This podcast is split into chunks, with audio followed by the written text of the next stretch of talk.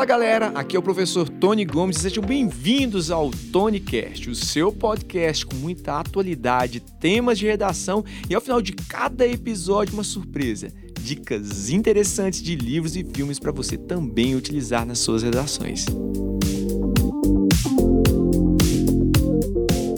Você pode dizer que não assiste Big Brother Brasil, que repudia quem assiste, mas uma hora ou outra eu sei que você deu aquela espiadinha que não mata ninguém. Afinal, por que não acompanhar o Big Brother Brasil? Quer saber um pouco mais? Então, solta a vinheta!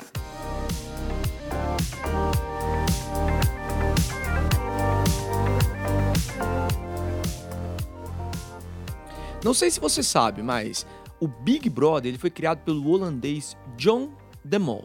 Isso, lá no início dos anos 90.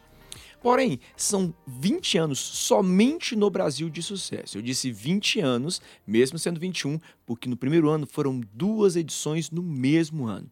É sucesso de audiência, de treta, de memes, de merchandise e de tendência tudo aquilo que tem na casa hoje pode ser vendido, encontrado facilmente em sites, além de muitas outras propagandas de produtos que também são comercializados baseados naquilo que os brothers estão comendo, vestindo e usando. Enquanto muitos repudiam, aqueles que assistem, lógico que vê pelo pay-per-view, comprar o desodorante temático, camisetas e produtos já é demais. Mas te convido a deixar as críticas de lado porque hoje a Lumina deixou e vamos sim entrar de cabeça nesse programa. Hey,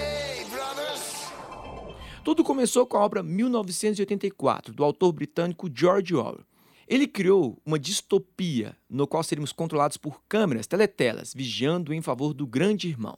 A frase tão emblemática de Big Brother takes care of you, ou seja, o grande irmão toma conta de você. Venderíamos nossa liberdade em prol do sustento. Hoje, a Siri, a Alexia e as redes sociais nos espionam, oferecem produtos e vigiam as nossas ações. E o pior de tudo é que pagamos por isso. Achamos bom e indicamos aos amigos. Aliás, um momento. Alexia, tocar música de suspense.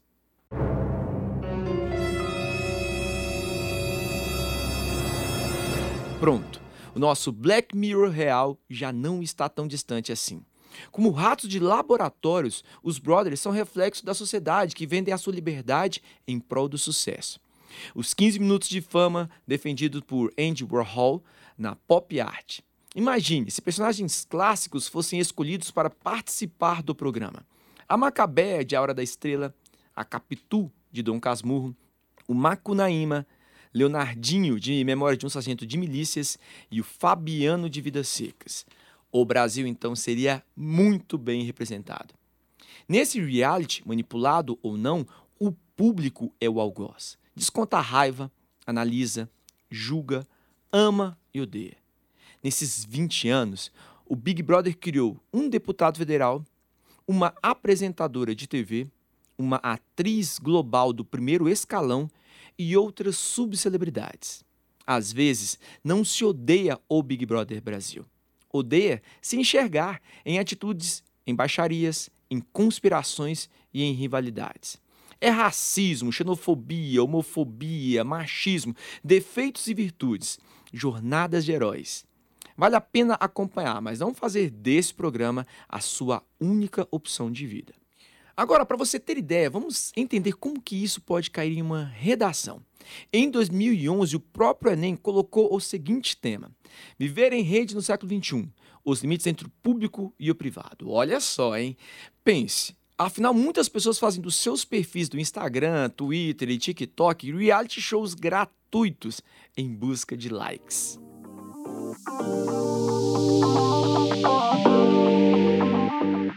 Claro que eu ia indicar para vocês o livro, né? 1984.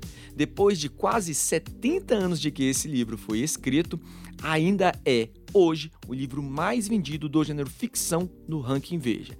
Então, 1984 é a minha dica para você hoje. Já na parte de filmes, um clássico do cinema, O Show de Truman, O Show da Vida, estrelado por Jim Carrey.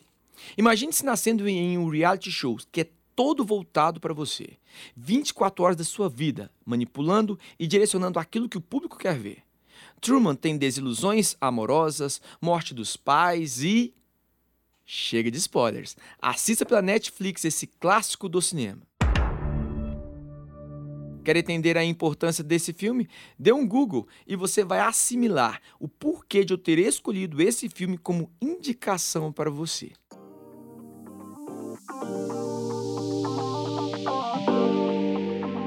Gostou desse podcast? Então vai lá no meu Instagram, arroba Gomes, e mande um direct, comentando e sugerindo novos temas. Afinal, esse é o meu, é o seu, é o nosso TonyCast.